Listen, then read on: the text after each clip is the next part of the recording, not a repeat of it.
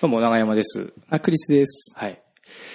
多分、こう、前から聞いてる人からしてみると、なんか音違うなみたいに聞こえているかもしれない。なってるといいですよね、はいこれね。うまく録音できてるといいんですけども、はいまあちょっと、あの、前、まあ、まあ今回11回。11回です。前回10回で、まあ10回超えたし、あの、今までずっとクリスさんが買ったマイクを、はい。あの、手話のそうですね。iPhone につけで、て、一本真ん中に置いてって感じだったんですけども、ちょっと二人それぞれ一本ずつマイクを用意して、えー、録音するっていう風なスタイルに一応これ写真を貼るつもりなんで、ああのページにね、はい。見ていただくと。こんな感じで撮ってますっていうのが映ってると思うんで。まあ多分別に聞いてる人マイクの話しても特に面白くないと思うので、別に、そうですね。ええそんなに詳しくは、あの、するつもりはないんで、まあちょっと音良くなったら嬉しいなって思ってますんで、はい。で、これトータルではでも結構僕のマイク1本、そんな変わんないんですよそうそう。まあ、うちもそんなにこう予算があるわけじゃないんで、予算がねええ、あの、本当に安い、1万円、全部全部込み込みで1万ちょっとぐらいの予算感でちょっと、あの、いやこれはろ調べて組んでみました。いいですね、これはね。はい。で、あの、まあ、ちょっと話題に入っていこうかなと思うんですけど、えー、ちょうどですね、今あの映画うん。をこの間見てきましたっていう話をしたくてですね、あの、映画来る。来る。来る。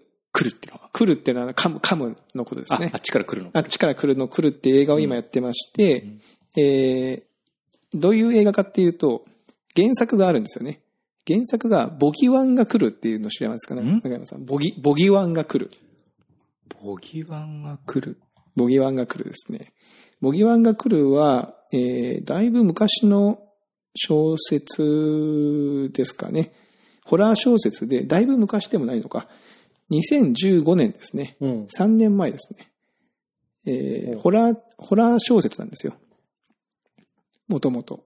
で、角川の、えー、ホラー小説大賞か何かで、こう、大、大賞を取ったのかな。多分調べとくって話ですけど。でで、それをですね、今回映画化されまして、はいはい。あの、監督が、えー、中島哲也さんですか？あはいはいはい。あの、ちょっとこう、スタイリッシュな。お、ホラーも撮られるんですか？なんかね、今回は、まあ、ホラーでしたね。へえ。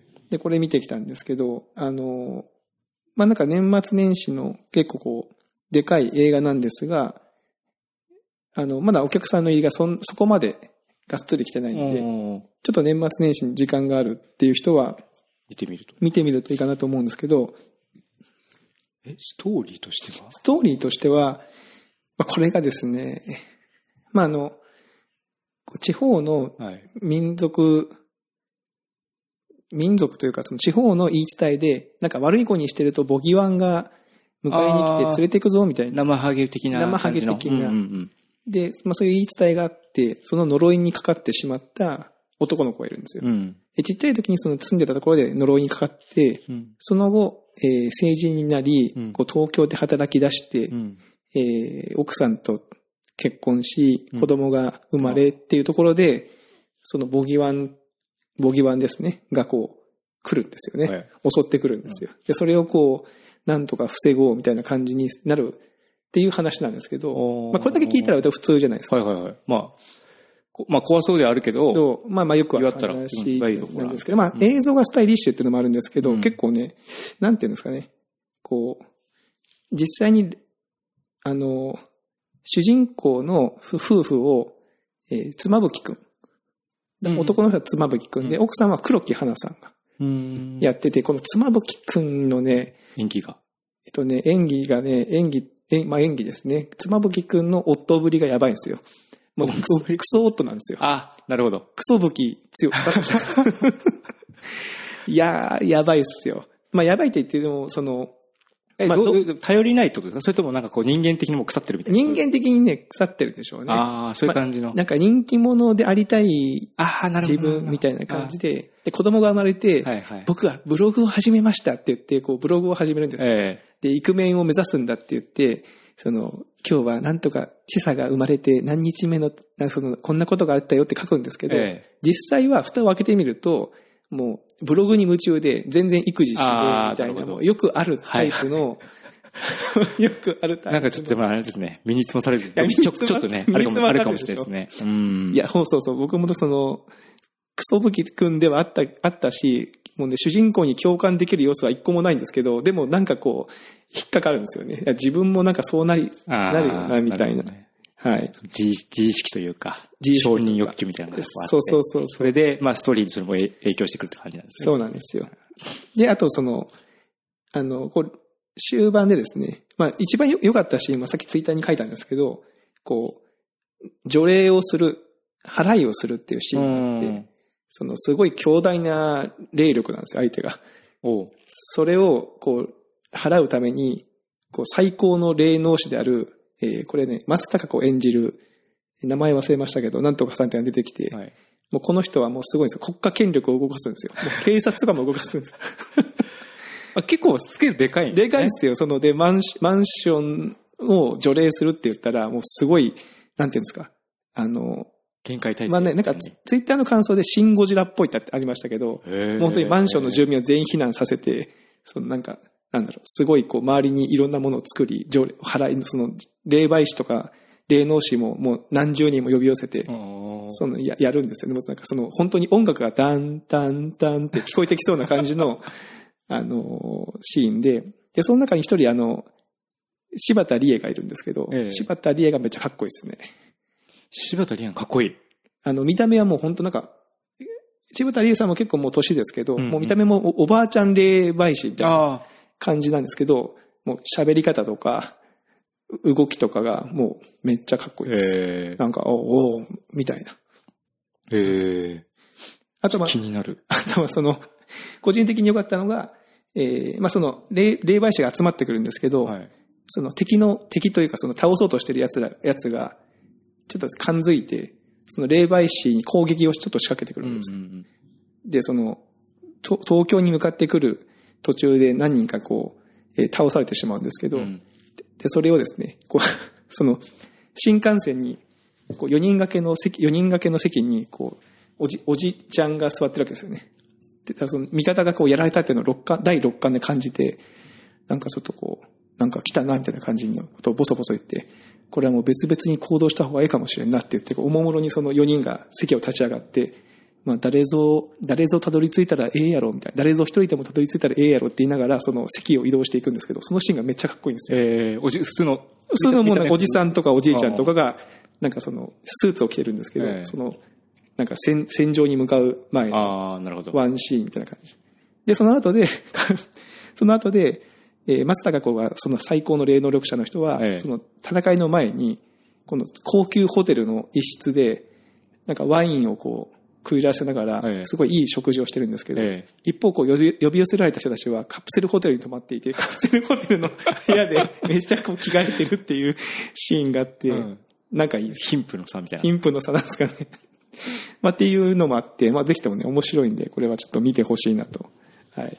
えー、ちょっと、面白いです。ホラー映画。ホラー結構怖い。なんか聞いてるとアクションっぽいさも結構ありますね。そうですね。怖い、怖いかっていうと、正直怖さは、そんなこともなかったです。まあなんかこう、グロいっていうか、血血が出たりとか、ああの、びっくりするシーンもあるけど、いわゆる最近のその、ハリウッド系のホラー映画とかに比べると全、怖さは全然って感じですかねでもなんかこう、ちょっと、子供がいる自分としては、なんか、いろいろと、いろいろと身につまされるというか、グッとくるところがある映画でしたね。気になりますね。はい。ぜひとも見に見に行ってみてください。はい。冬休みも、まあ、もう上映中だし。上映中だし、えー冬休みもやってると思いますけどね。はい。という映画の紹介から入りました。はい。なるほどね。というところで、ちょちょっと話題を変えますけども、あのーもう2018年も終わりですね。終わりますよ。あっという間でしたね。あっという間ですね。2秒ぐらいでしたね。いや、1秒半ぐらい1時。半ぐらい。早かった。12月20、まあ、この放送が20 12月21日予定じゃないですか。うんうんもうだからあと2週間ぐらいですよね。2週間もないな。うん、そうですね。2週、二週間後には年明けかな？うんまあ、そんな感じ。そうですね。いやー、2018年、まあいろいろとこう、1年間いろんなものを買って、まあそそれこそこのマイクとかもそうですし、うん。ポッドキャスト始めてマイクとかもそうですけど、ね今年どうですかね、こう買って、これ買ってよかったな、みたいなもの。買ってよかったの。うん。まああのね、あの、ちょっと、あの、話題としては若干もう終わっちゃったんですけど、あの、ペイペイ100億円キャンペーン。ありましたね。あったじゃないですか？ PayPay。そ PayPay で払うと、えー、20% 20%還元か、100%還元。。うん。あの、9時で、9時というかね。で、100億円のキャンペーンだけど、10日で終わったとか言って、ね先週でしたっけね、終わったアナウンス、終わるアナウンスがされたっていう感じだったんで、もう1日に10億円？1日10億円消費が動いたわけでしょ。ね。すごい。キャンペーンでしたけども、まあ僕もそれにあやかりましてですね。ほう。まあ、ちょうどあの、娘のクリスマス発表会っていうのがあって、はあはあで、それであの、カメラが、で、今は最近スマホのカメラもめちゃめちゃ性能いいので、うん。基本なんかもう持ち運ぶのも楽だし、スマホのカメラが一番楽やろうと思ったんですけども、やっぱりその、暗いところで撮んなきゃいけないのと、うん。もう一つ結構ズーム、一番後ろ、あの撮影する人は一番後ろに立ってくださいってなるので、ズームね。うん。その高額のズームがある程度ないとってことなんで、買いに行って、うん。あ、買おうと思って物色をしてて、で、これキャンペーンやるからと思っていろいろ計算したら、まあ、ビックカメラで買ってポイントがついた方が、まあ、実質的には安くなるっていうので、まあ、まあ、いい機会だしと思って、それで、ちょっとね、4K のソニーのハンディカムを、出た 4K 買いましたか、買ってみました 4K ね。買っちゃいました。はい。ただ 4K をえ映す、え、あのモニターがないの？ないですね。あの、受受信というか、表示する環境が。なんでパソコンの画面は 4K 表示できるえっ、とですね、僕外部ディスプレイも えー 4K じゃない 4K じゃし、パソコン、そうです、MacBook の今レティナ使ってるから、これは 4K になん、いや、ちょっと微妙な線ね。微妙な線。うんうんでも 4K ハンディカム、あの、僕も一昨年ぐらいに、えーし少年野球やってて、長男が6年生で卒業だったんで、ちょっと頑張って撮影しようと思って、ハンディカム買おうと思って、4K か通常か迷ったええんです迷いました。僕も迷った。うん僕は通常にしました。あ、その時は。でも今は 4K、今だったら僕 4K 欲しい。そうなんかやっぱりね、もうも、まあ、映す、その場所がないといえども、やっぱりこう元がいいからかわかんないですけども、あの、元の映像がね。結構元、被写体がってこと？あ、それもありますけども。被写体うちの子供が可愛いっていうのもあるんですけども、可愛いでもあの、ソースの、やっぱ 4K を、まあ、ダウンスケールして、まあ、あの、画面に出てるっていうのもあって、結構、綺麗。思ってたよりかなり綺麗に映ってるなと思って、うん。満足してます。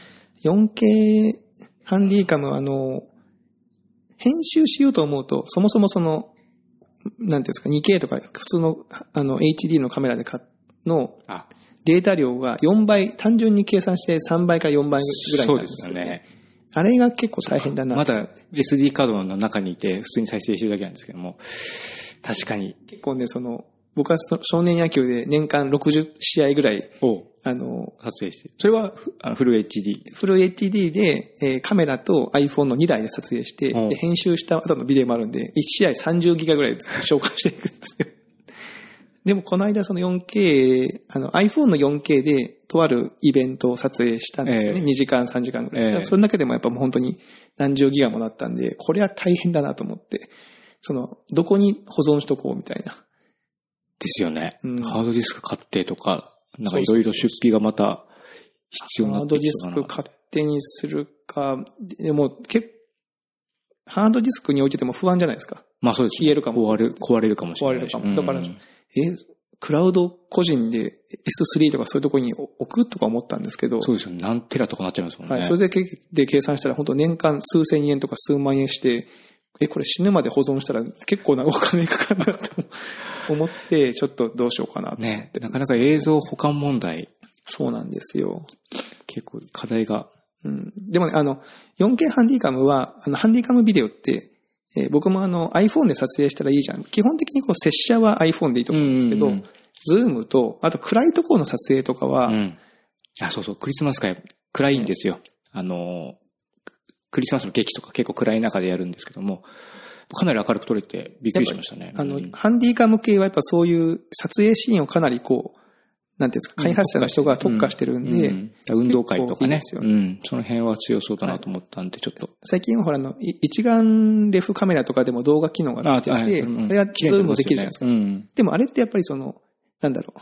自分で、その、明るさとか、うんうんあの辺を調整しなきゃいけなくて、結構ね、暗いところでそうなんですよね。で、やっぱり妻も撮ったりとかするケースがあるんで、はいはい。そうするとやっぱりボタン一つである程度いけるいい感じになっってくれるっていうのは、あ、やっぱそういうの便利だなと、うん、良さそう。はい、思いました。うん。僕はですねなんか、買っていることも、今年はいろいろとあるんですけど、一つあるのはあの、エクスペリアイヤーデュオっていう、ソニーが出した、あの、完全ワイヤレスイヤホン。お最近各社ね、出してますよね。各社出してますよね。で、えっ、と、本当これ発売日に予約して買ったんですけど、うん。えなんですかね。あの、外の音も聞こえるタイプのイヤホンなんえ。ですよ。うんうんうん。結構あの、こう、イヤホンの主流としてはカナル型って言ってこう耳栓っぽくなってて、で、外の音は遮断しますよと。で、こう、お音に集中できますとか、っていうタイプが多いんですけど、あとノイズキャンセリングがついてて、えー外の音はこうシャットアウトして聞けますが多いんですけど、こいこいつはですね、基本的にこう、耳を塞がないんですよ。塞がない。塞がないんです。だから耳の穴に向かって音をこう発射してるみたいな感じなんですよ、イメージとして。ああ。ら外の音も聞こえてくるんですよね。だから、こう、会社とかで聞くときに、なんか、話しかけられたときにすぐ反応ができるとか、なんかあったときにすぐ聞けるっていうのとか、あとコンビニとかで、いちいちは外さなくても普通に会話はできるっていう、確かにね、あんまり密閉しちゃうと、外で聞くの危なかったりしますよ。車が来てるのに気がつかないとかね。そそれの中にね、ひったくりの実験があったりとか結構あるみたいですからね。これ、そその、このタイプは本当に外の音も全然聞こえるので、あ割と普通に、だからなんですかね、商店街でこう、音楽が鳴ってる感じになるのが、外街を歩いてると、商店街とかってなんかお音楽が鳴ってるじゃないでですすか。ね。はい。なんか、音量の次第ではそういう感じにはなったりしますけど。えー、じゃあずっと自分の上にスピ、自分の周りになんかスピーカーがあるみたいな感じ。ついてきてる、感じです。はい。これ結構いいですよ。あとなんか、LINE のなんかメッセージとかも聞けたりとかして、結構高性能で、うん。割とデザインも良くて、最近つけてる人多いですね。うん。えー僕あの、iPhone のあの、えー、何でしたっけ ?i、えっ、と、アップイヤポッイヤーポッドかな。あの、うどんみたいなやつ。うんあれにしようかとも思ったんですけど、えちょっとなんか、うどんっぽいなと思って。なんか、なくし、なくしそうだなと思っちゃって。はい、こっちにしましたーね。えーはい。良さそう。はい。長山さん他になんかあります？買ったもの。あと僕夏に、あの、うち、炭酸水ってあの、普通の水なんですけども、シュワーって炭酸だけ、はいはい甘くないはいはいの炭酸水ってあると思うんですけども、あれを結構、夫婦でたくさん飲みます。飲むんですよ。飲みます。飲みます。炭酸水を。はい。炭一日、で夏今年めちゃめちゃ暑かったじゃないですか。暑かった。で、そういうのもあって、ほ一日二人でまあ4本とか、6本とか、その、計ね、一人3本、2、3本飲んじゃうみたいな。う。え、量は500ミリ500あ、500、うんねっていうのがあっ1リットルあー一時期ね。で、まあ、これでも、む無駄だろうと。まあ、あの、ゴミが出そうそうなんですよ。まず。で、世の中にはこの炭酸水を作るマシンみたいなのがあってですね、ある二酸化炭素をこう水に溶かす溶。かして、で炭酸水できますみたいなのを買ったんですよ。買った。はい。これ、あの結構、ピまあ値段ピンキリでいろんなのがあって、僕はすごく、まあ試しだったんで、安い、本当に2、3000円ぐらいのセットを買って、えー作ったんです。それで1回1リットルでガスボンベ1個使って、えー、シュワーでできるんですけども、かんまあ、買ってよかったはよかったです。何が良かったかというと、やっぱりね、ゴミが、さっきも言ったけど、たくさん出るのが、もう、そのボンベ1本になるっていうのは、すごくこう、精神的にめちゃめちゃまあね、ペットボトル溜まるとちょっとね、なんか、そう。で、でまあ、かさばりやすいんかでゴミも増える、増えやすいんですよね。さそれがなくなったのはすごい。だから今まで、もうボーンってゴミになってたのが、うんもうコロンってボンベ1個だけになったんで、それはすごく良かったですね。ただ、なんか自分で作ったらもっと安くなるかなとも思ってたんですよ。うん。あの、まあ、外で買ったらそれなりの、こうね、パまあッケージと輸送といろいろまあコストがかかってる分が安くなるかなと思ったんですけども、あの、強い炭酸が飲みたいっていうのが、また別の欲求がありました。強い炭酸そう。強炭酸。強炭酸みたいな。で、強炭酸にしようと思うと、やっぱりボンベを2つぐらい使わあない、そういうもんなんですね。ええ、ダブルでいかないと、ダブルで。ええ、あの、あんまり好みの炭酸にならないので、それを、をしようと思うと、コスパとしてはちょっとあんまり良くないっあて感じ微です、ね。炭酸だったら、じゃあ半分ぐらいの感じなんですか？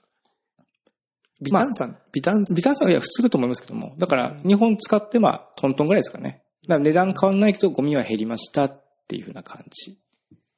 うん炭酸水メーカーは僕も興味があってうん欲しいんですよね。なんかそのハイボール作ったりとか、夏場ね、それこそ水飲むとかお茶飲むじゃないものが飲みたいっていうのはあるんですけど、ちょっとうちの奥さんがね、置く場所がないじゃんみたいな。そう、僕が買ったやつはね、冷蔵庫の中にもね、取って入るぐらいな感じなんですけど、ものによっては、こう、据え置き方みたいなのもあって、あっちの方はちょっと、場所、ねあ。もう中に、そう、僕のなんかね、大きいペットボトルみたいな感じで、上にこう、刺すだけで炭酸入るよみたいな感じなんですよね。それを刺して、ボンベでシューってやると、もうできちゃうそう、そんな感じです。うん。大きいやつはね、もっとタンクが大きくて。だからより、なんですかね、効率、効率というか、多分調整もしやすいと思うんですよね。僕のは一本、そのボンベ一本をを使い切りなんで、そこがちょっとコストがまたかかっちゃうって感じ。なるほどね。うん。はははは。いや、でもいいですね。炭酸水、え今でも活用してます？今はね、さすがに冬場そんなにあの、飲む機会が減ってきたので、で、しうん、あんまり飲んでないですね。最近はなんかハーブティーとか、コーヒーとかやめて、コあーヒー、コーヒーをとかお酒とか夜飲まないので、最近はあの、カモミールティーとか飲んでますけど、カモミール。めっちゃおしゃれです。優しい感じになってます、ね。なんか、カモミールってなんかインドっぽい、カレー作ってるからの流れがああるんですか。えー、それはでも炭酸水メーカーちょっと興味ありますね。来年ちょっと欲しいな。そう、暑かったのでね、ついつい買っちゃいましたねうー。ん。なるほどね。今年、僕で言うと、まあ、最後、時間的にあれですけど、最後ぐらいですけど、僕はやっぱ iPhone、あ、を買い替えまして新しくしたやつ。うんうん。えー、iPhone XS ですか、うん。は、なんか思った以上に満足してますね。割と、あの、買うまでは正直画面でかくなっても別に、ああいうのでいいよってうん。思っ値段てました。も、まあ、それでしますししますからねあ。と、ホームボタンないのどうなのとか、うんうんもう買う前は、ね、これから買おうっていうのになんかブツブツブツブツ言ってたんですけど、買ってみたらもう買った初日に、お、これええや、みたいな感じになって。いや、なんかね、人間って、あれですね、その、慣れますね、すぐに。その、いろんなものに。あ、大きさとか。うんでもそうですよね。僕も今使ってる iPhone、で昔の iPhone 取り出してちょっと見てみると、小さみたいな。そうなんですよ。僕はあのー可愛いみたいになっちゃいますね。今回のと全く同じことを iPhone 4S からえ5かな ?6 かなちょっとあの、うん大きさが変わった時あるじゃないですか。あの時にも同じこと言ってて、いうん。や別にこの、僕あの 4S が好きだったんで、あの、テカテカしたあの、つるっとしたやつが、ええはいはい。まあいいやん、この大きさで、みたいな。なんでそんな大きくすんだよ、とかって、ブツブツ言ってたけど、すぐ慣れたっていうね、こともありますし。あともう、なんならこの、最近あの、会社のパソコンを買い替えて、え新しい、えー MacBook Air にしたんですよね。えでで古いやつとあの、キーボードが違うんですよ。あ、そうですね。ちょっとペタペタ感な感じになってますよね。うんで、これ周りの人が先に使ってるのを見て、うんそんなペタペタしたキーボードを押した気になんないんじゃないの？みたいな。もっとこう、ストロークがある方がいいんじゃないかって思ってましたけど、うんうん今は全く思わないです。むしろたまにその古い方データ移行でこう触ると、なんか、な。なんか押しにくって思ったりしますから。まあ人間は慣れますね。慣れますね。慣れますね。はい。っていう話でございましたが、はい。そろそろ今回のお時間が、あれですかね。はい。はい。次回は何を話しましょう？ね。次回まあもう、それこそ最後年末ギリギリとなんで、まあ28日ええ公開僕ら、そうですね、僕ら放送して、えっ、と、次で12回目になるので、まあちょっと、ざっとこう、振り返りを振り返ってみたらいいかなと。確かに。えわかりました。というところで、じゃあ今週はここの辺で、はい。まあ、あの音質の感想とかをまた聞かせていただそうですね、ぜひ、あの、おっさん FM、ハッシュタグでは感想など。い、よろしくお願いします。では、さよなら。